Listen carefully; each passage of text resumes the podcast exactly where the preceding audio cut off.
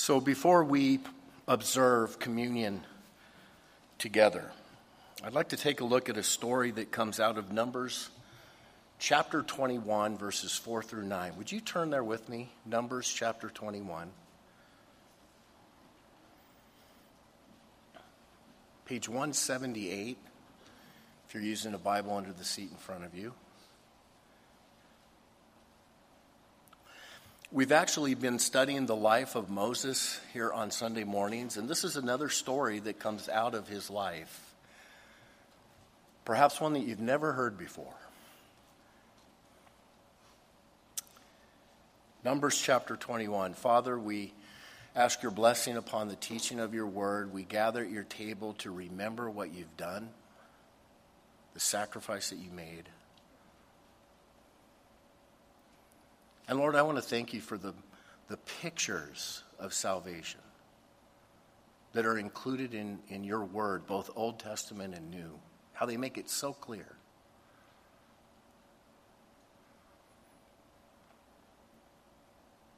And I thank you, Lord, for the picture you provide in our text this morning.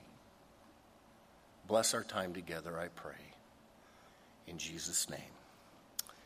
Amen. So, here in Numbers chapter 21, the nation of Israel has been wandering around in the wilderness for 40 years. They're coming to the end of a long journey. The first generation that came out of Egypt died in the wilderness. Remember, they basically refused to go into the promised land. They didn't have the faith. So we don't want to go in, and God said, Fine, you can wander around in the wilderness for 40 years, which they did, and they died. But here in chapter 21, the next generation. And they're just getting ready to go into the promised land. And it's been such a long journey, and they're so close, they can taste it. But look what happens in verse 4. It says, Then they journeyed from Mount Hor by the way of the Red Sea to go around the land of Edom. And the soul of the people became very discouraged on the way. So these people have a very sour mood here in this chapter. The language is very strong. They became very discouraged. It's the Hebrew word kasar, which means short quick tempered, they're cranky, they're bummed out. And the soul of all the people, everybody's upset. Why? Well, they've just faced a delay. Here they were about to get into the promised land, but verse 4 says now they have to go around the land of Edom. The Edomites will not let them through. And so they go back the opposite direction. They almost go back to where they start. So here they are they got a straight line in. They can't go straight up, so they actually go back, circle around, and go way up and around. And the journey that they would take would be on rougher terrain. So they're bummed out. It's been 40 years. We're so close, and now we have to go back. You know, I remember driving in to El Paso from Dallas on one of my trips. Boy, that is a tough drive about eight or nine hours, depending on how heavy your foot is, right? But I remember coming in after a long drive, and I got here into El Paso. I'm so close, and then there was this massive traffic jam on I 10 way in the back east. Couldn't get off. I sat on that highway for an hour and a half. Terry was short tempered. I was upset. It was a bum, bummer to, to, to have. And I think that's kind of what the nation is experiencing here. And we also know that they had, um, they were very emotional in this chapter. Because in Numbers chapter 20, they just lost Miriam, who died, and they also lost one of their most beloved leaders, Aaron, the high priest of Israel. They loved Aaron. They mourned his death for 30 days. So there's a lot going on, and you can understand why they're upset. But they took it too far. they sinned in it. They got real nasty. Look what they said in verse 5. And the people spoke against God and against Moses. Why have you brought us up out of Egypt to die in the wilderness? For there's no food and no water, and our soul loathes this worthless bread. Now, this is ugly behavior. This is sinful behavior. This is ugly language. It says they spoke against God. They're rebelling against God. And here they're using a phrase that the older generation used to use all the time. Did you bring us out of Egypt just to die? We should have stayed in Egypt. Why did you bring us out into this wilderness to die? And then they say, We don't have enough food. We don't have enough water. We don't have a staple diet. All we have is this worthless bread that we detest. Now, what bread are they talking about? Manna. God's supernatural provision for his people for 40 years. Bread from heaven. They're calling what God has miraculously provided for them for 40 years in the wilderness, they're calling it junk. Language is very strong. This bread is worthless. Our soul, ooh, we detest it. Now, that's a very serious thing when you call the blessings of God in your life junk. And that's what they've done. So, this is a grievous sin. This is the new generation starting to act just like the old generation. And so, God is not going to permit this. God comes down really, really heavy on his people. Look at verse 6. So the Lord sent fiery serpents among the people, and they bit the people, and many of the people of Israel died. God sent an infestation of slithering, deadly, fiery serpents into the camp, into the tents, all over the place. Man, snakes creep me out. Just like Indiana Jones, I hate snakes. Remember that? movie. They're deadly snakes. They bite, and their poison has the potential to kill. Now, it says fiery serpents. Fiery is the Hebrew word. It's real interesting. Seraphim. Seraphim in Hebrew means the burning ones. And it speaks of those angelic creatures around the throne room of God in heaven. Here it's not speaking of the appearance of these snakes, it's speaking of the burning pain that their poisonous venom caused in the bodies. These snakes would bite, terrible burning pain, inflammation that proved fatal for many. So the people are being bit and they're awaiting death from this poisonous venom. Terrible judgment. Now, question why snakes? Why did God use snakes in this judgment? Was this random? Was this God thinking to himself, I've never used snakes before to judge my people? No, this was calculated. This was symbolic. The serpent, if you remember, is a symbol of Egypt. The serpent was the symbol of Pharaoh's royal authority. His ceremonial headdress was crested with a fierce female cobra. That second generation said, We should have stayed in Egypt. We should have stayed. We never should have gone. God essentially is saying to him, So you like Egypt? Let me remind you of what it was like in Egypt. Let me send some Egyptian serpents into your camp. There was a purpose to this. And everyone a part of that camp and a part of that sin would have seen that connection. My brother and sister in Christ, shooting it straight with you like we always do here. As a Christian, you're going to go through hard times. You're going to go through terrible seasons in this life.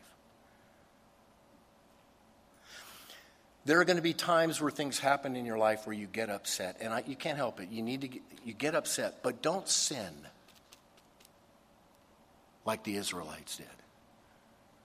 Don't get ugly and rebellious towards God. And don't go back to Egypt. Don't go back into the world. Now, that's what the enemy will do, the real serpent, the enemy. When you're going through a hard time, a lot of times the enemy comes along and says, Hey, remember how great you had it in the world? Remember how carefree? Remember all the laughs, all the parties, all the fun people? Remember how good you had it? Listen, Satan always tries to give you a case of selective memory disorder. He says, Remember how you had it so good in the world. No, no, no. Don't forget the brokenness.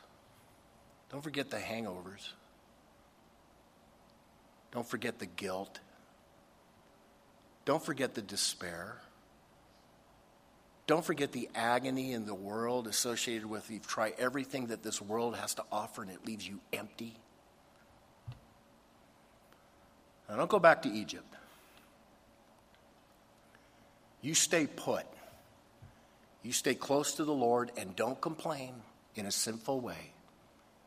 Keep praising Him and thanking Him. So, this was a very serious sin and it was a very serious judgment. And in verse 7, the people reacted appropriately. Verse 7 Therefore, the people came to Moses and said, We have sinned, for we have spoken against the Lord and against you. Pray to the Lord that he take away the serpents from us. So Moses prayed for the people. Now, that is genuine repentance. This is a people that are now broken. They don't make any excuses. They say, We've sinned. We spoke against God. We spoke against you, Moses. And I see sorrow. I see a desire to return. So Moses prays for them, and look at the remedy that God gives Moses. Verse 8 Then the Lord said to Moses, Make a fiery serpent and set it on a pole. And it shall be that everyone who is bitten when he looks at it shall live. So Moses made a bronze serpent, put it on a pole, and so it was, if a serpent had bitten anyone, when he looked at the bronze serpent, he lived. Isn't that wild?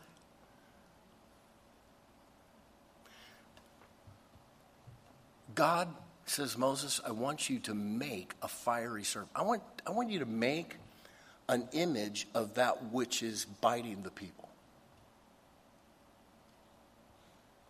Put it on a pole, put it on a banner, lift it high, carry it throughout the community. And if people look to it, they'll be healed. If they don't, they'll die. And so Moses did it. He made this serpent out of bronze, put it up on a pole, on a banner, took it out. All of the serpents left. And everyone who was bitten, who just simply looked,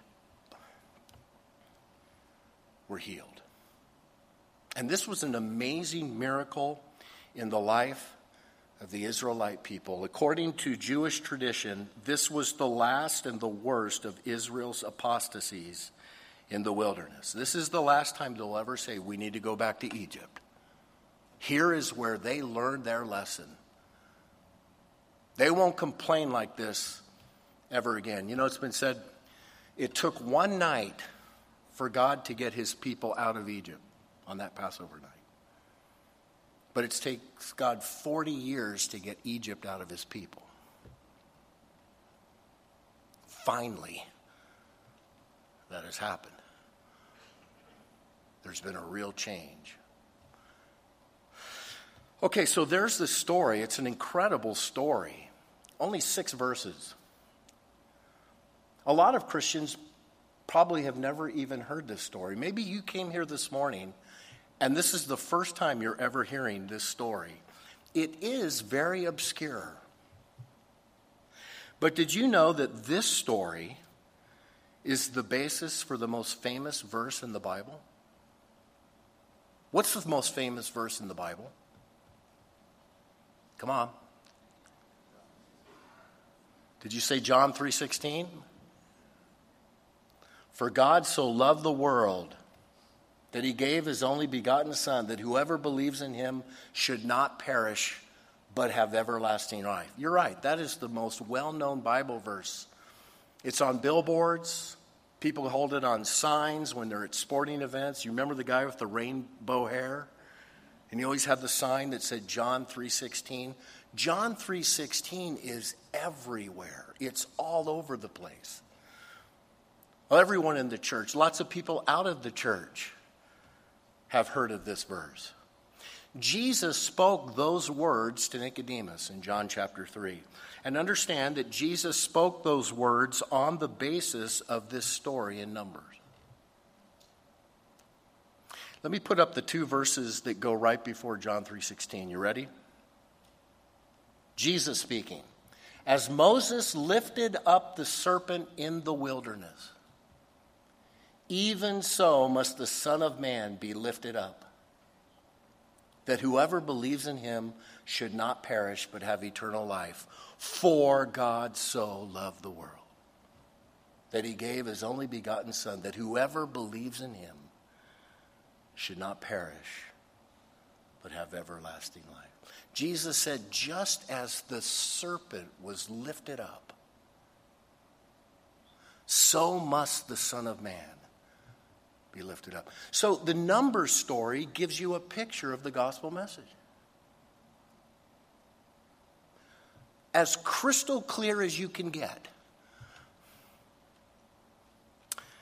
In that story, the people were bitten by fiery snakes. The Bible teaches that the human race has been bitten by a dangerous fiery snake. In the Garden of Eden, way back, Satan came in the form of a serpent and deceived mankind. And mankind bit the temptation, that offer that Satan gave, and they fell into sin. And everyone in the human race is born with that sinful nature. In the story in Numbers, seems like some of the people got bit, but in, in the story of real life, everyone has been bit. The imagery is so clear. We've all been bit by the serpent. We all have the poisonous venom of sin running through our veins, every single one of us and it's slowly destroying and killing. Sin is why there's so many problems within the human race. Sin is why there's death. Sin is what separates us from the God who loves us. In that story, Moses was told to put up a substitute image, so to speak, put it up and raise it high in the gospel message, Jesus has been lifted up. In John chapter 3, Jesus said, Just as the serpent was lifted up, so the Son of Man must be lifted up. Jesus Christ, the Son of God, lifted up on a cross is the remedy. Question. Again, I alluded to it earlier.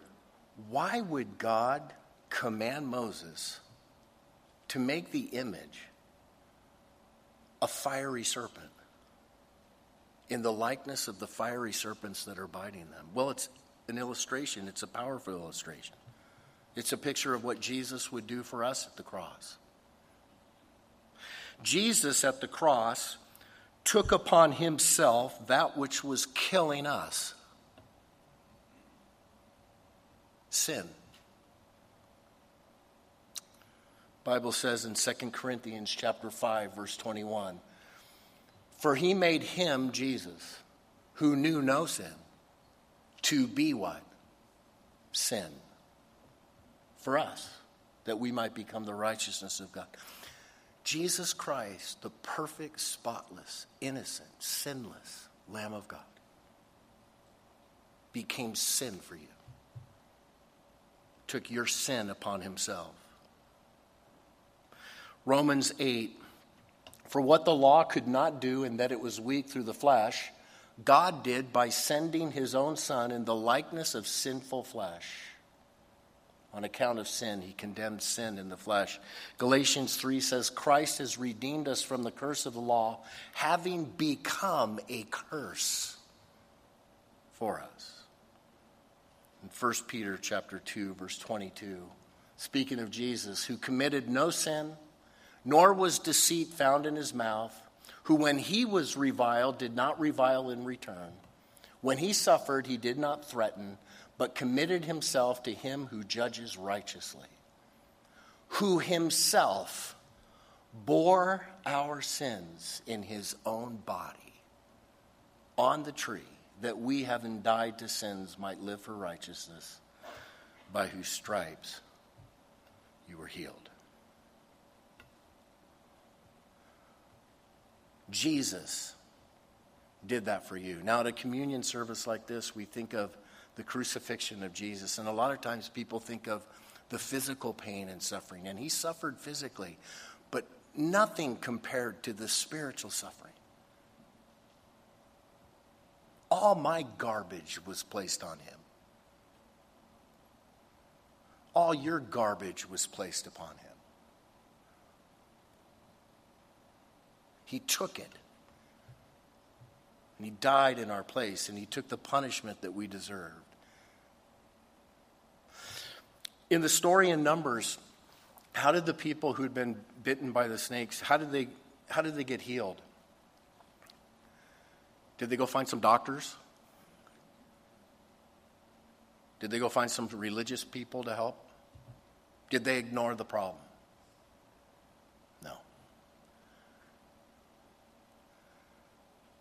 One thing look to that serpent. Just look to it and be healed. And that is the exact same principle that happens in the Christian faith. Salvation comes by simply looking unto Jesus for salvation, recognizing what he's done for you, placing your faith and trust in him. And it's always been that. It's never been any different. I love what the Lord says in Isaiah 45, verse 22 Look to me, he says, and be saved. All you ends of the earth, for I am God and there is no other. Look to me. Look to me, God says, and be saved. Same way. We've all been bitten. We all have the poison of sin.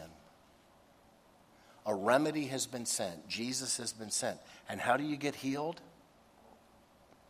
You put your faith and your trust in Jesus Christ, and He will heal you. He's the only antidote. Let's say you were out there hiking somewhere. You're somewhere off the beaten trail. You get bit. You get bit by a poisonous snake. What are your options? What are you going to do? Are you going to be all macho like they were in those old Western shows? get a knife out, cut, suck the venom out, spit it on the. No, that's not going to work. That's Hollywood. That's not real life. If you ever find yourself in a situation like that, two tools you need keys to a car or a cell phone. You get yourself in your car and you get yourself to an emergency room as soon as possible. Or if you can't do that, you call for an ambulance because you need to get specific treatment. You need an antidote.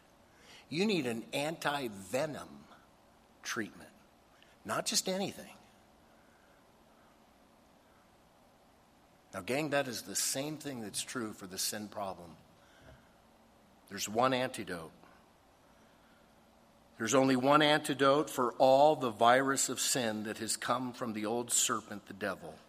Jesus Christ can alone contain its ravages in our soul. His blood cleanses from all sin. There's no other way. Now be very careful. Satan loves to deceive. Satan loves to say, hey, any religion's good enough. Just pick any religion. You'll be fine. All roads lead to heaven. No, there's one way. And that's through faith. He's the only antidote. It's the only way your sins go away. It's the only way that you're saved. Satan will even invade the church, and I think he's done so over the last 2,000 years. Satan loves to make true Christianity look religious and turn the church into a ritualistic thing and statues and icons and rituals and all these different. A lot of people go to church and they don't even know what it all means.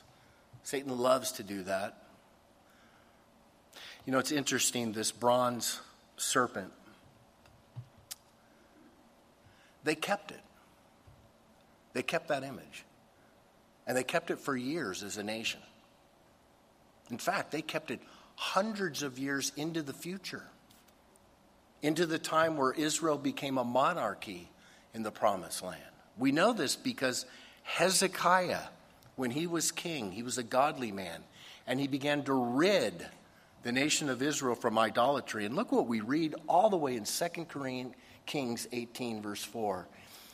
He, Hezekiah, removed the high places, broke the sacred pillars, cut down the wooden image, and broke in pieces the bronze serpent that Moses had made for until those days, the children of Israel burned incense to it and called it Nehushtan, which is snake Hebrew.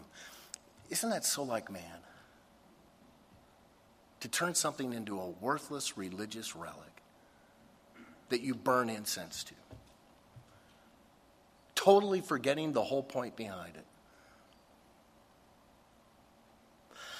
My brothers and sisters in Christ, it's only through faith it's only through faith. It's looking to Jesus. We don't worship the crucifix. The cross can't save you. It's what happened on that cross that saves you. That one look. Have you taken that look? Have you looked to Jesus, the one who died for you? And rose again that third day. Spurgeon said, To me, it is especially appalling that a man should perish through willfully rejecting the divine salvation. He says, A drowning man throwing away the life belt, a poisoned man pouring the antidote upon the floor, a wounded man tearing open his wounds. Any of these is a sad sight. But what shall we say of a soul refusing its Savior and choosing its own destruction? Have you chosen? Have you chosen the remedy? Have you looked to Jesus? There's no other way.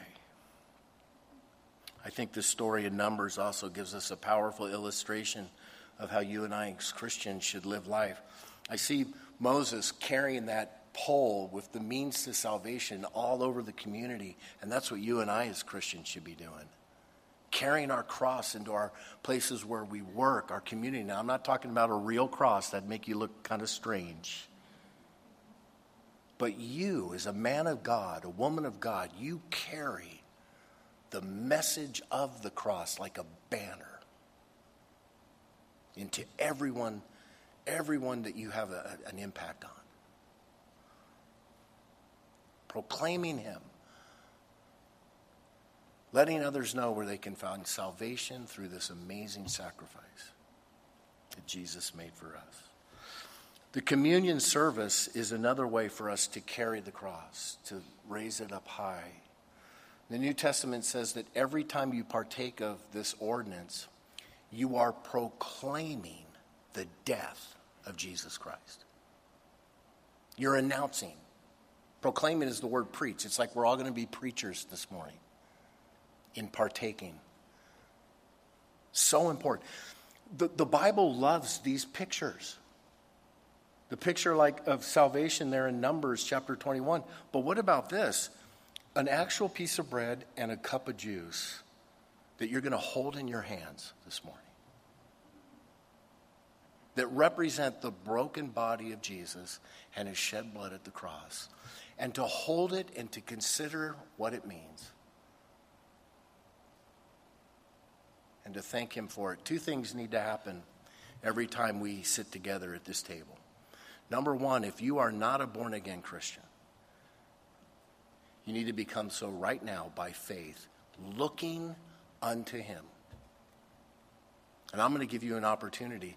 Secondly, if you're a born again Christian, if you're a believer in Christ Jesus, every time you sit at this table is a time for rededication. It's a time where you think through where you are in life and what are your priorities.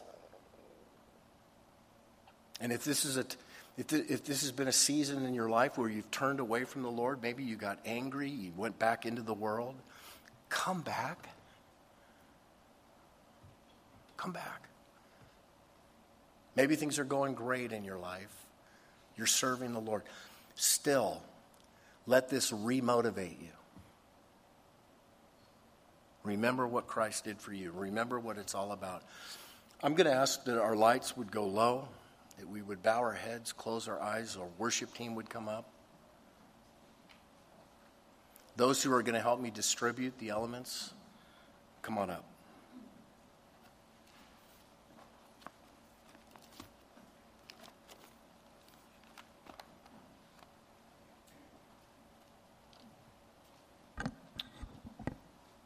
Father, what a picture you give for what a picture you give us how clear we've, we've all been bit.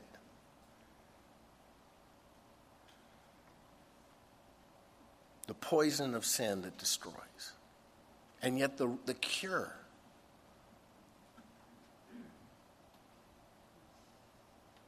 So simple to understand. Those, Lord, what you did for us was, was utterly astounding and amazing. Utterly astounding.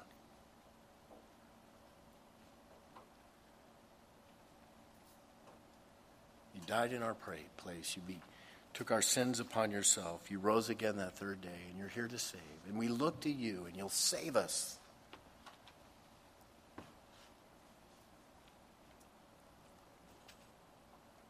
Praise you, Lord.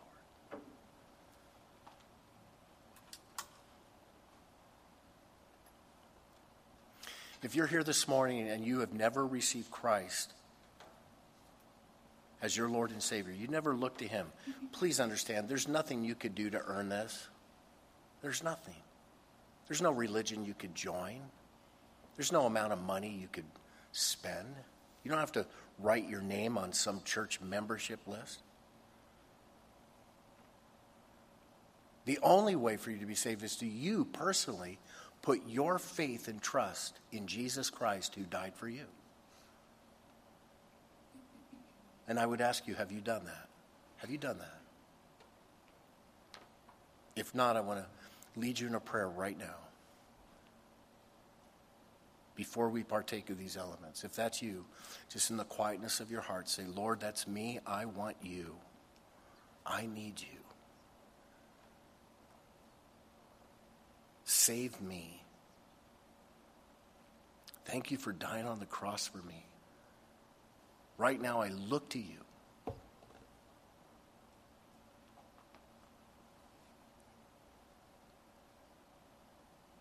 Fill me with your spirit.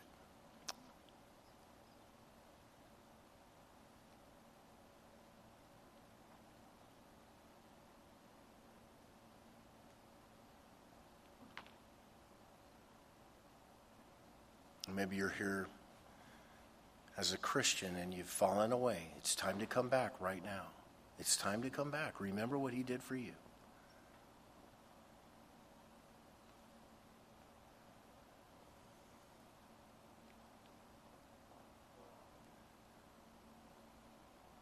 We're going to distribute these elements. There's two cups that you're going to take the wafers in the bottom cup, and the other stacked cup has the juice in it. Make sure you get two. Hold these elements in your hand. Think about what they mean. We'll all partake together as a body, as a corporate body. So, worship the Lord. Thank Him for all that He's done. And we'll partake of these together in just a few moments after everyone has received.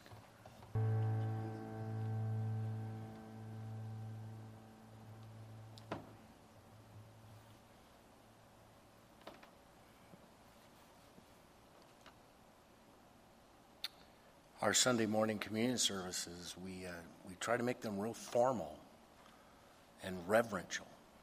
A lot of reverence here because this is important. This is a holy moment for you to remember, for all of us together to remember the sacrifice that was made for us to save us.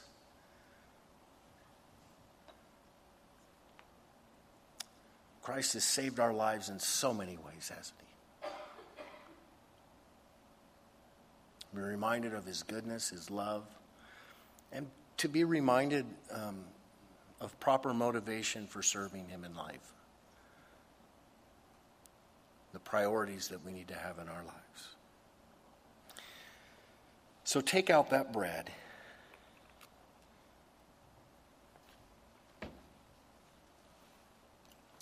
For I also received from the Lord that which I also delivered to you that the Lord Jesus, on the same night in which he was betrayed, took bread. And when he had given thanks, he broke it and said, Take, eat, this is my body which is broken for you. Do this in remembrance of me. Let's all remember together.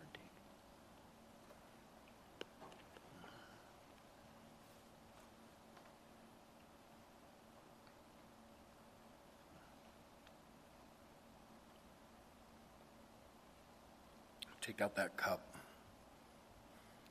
In the same manner, he also took the cup after supper, saying, This cup is the new covenant in my blood. This do as often as you drink it in remembrance of me. Let's take together remembering.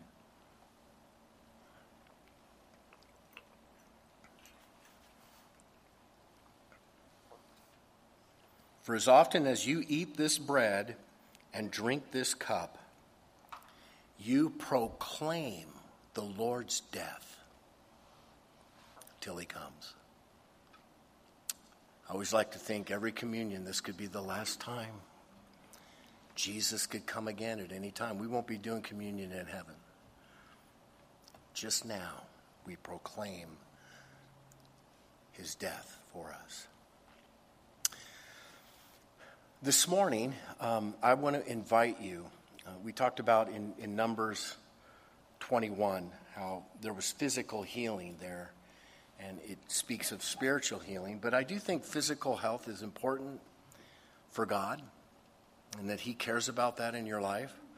And so, if you are struggling with a physical issue, maybe you're sick or maybe you got something very serious happening, and you'd like prayer for that, um, I'm not going to ask you to come forward, but I will ask you to stand right where you are if you want prayer for God to touch you in a healing way. Yes, right there in the back. Anybody else? God bless you. God bless you.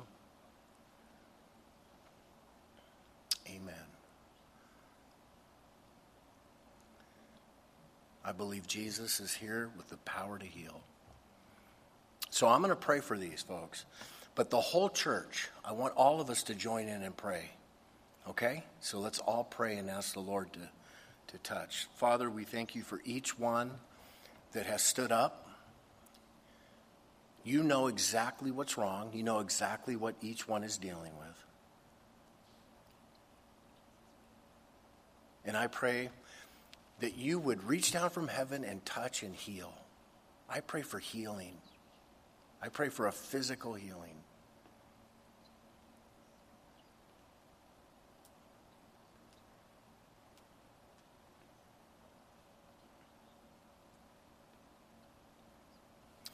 I ask, Lord, that you would work in their lives in a marvelous way. Lord, we pray for physical healing, but we also pray for, most importantly, that spiritual healing. Lord, whatever these folks are going through, I pray that you would use this in their lives to draw them closer to you, to make them stronger, more dependent upon you. Do your work in them and through them. And for your glory, touch them and heal them. In Jesus' name, amen. Now let's all stand and join those who are standing. We're going to close with the final song. If you don't mind, pass your cups to the center aisle, and the brothers here will grab those for you.